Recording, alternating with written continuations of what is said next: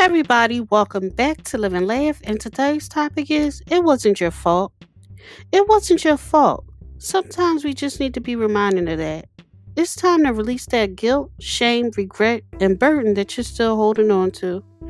Give up punishing yourself over a mistake that you made when you didn't know any better, or blaming yourself over a situation that you weren't equipped to handle.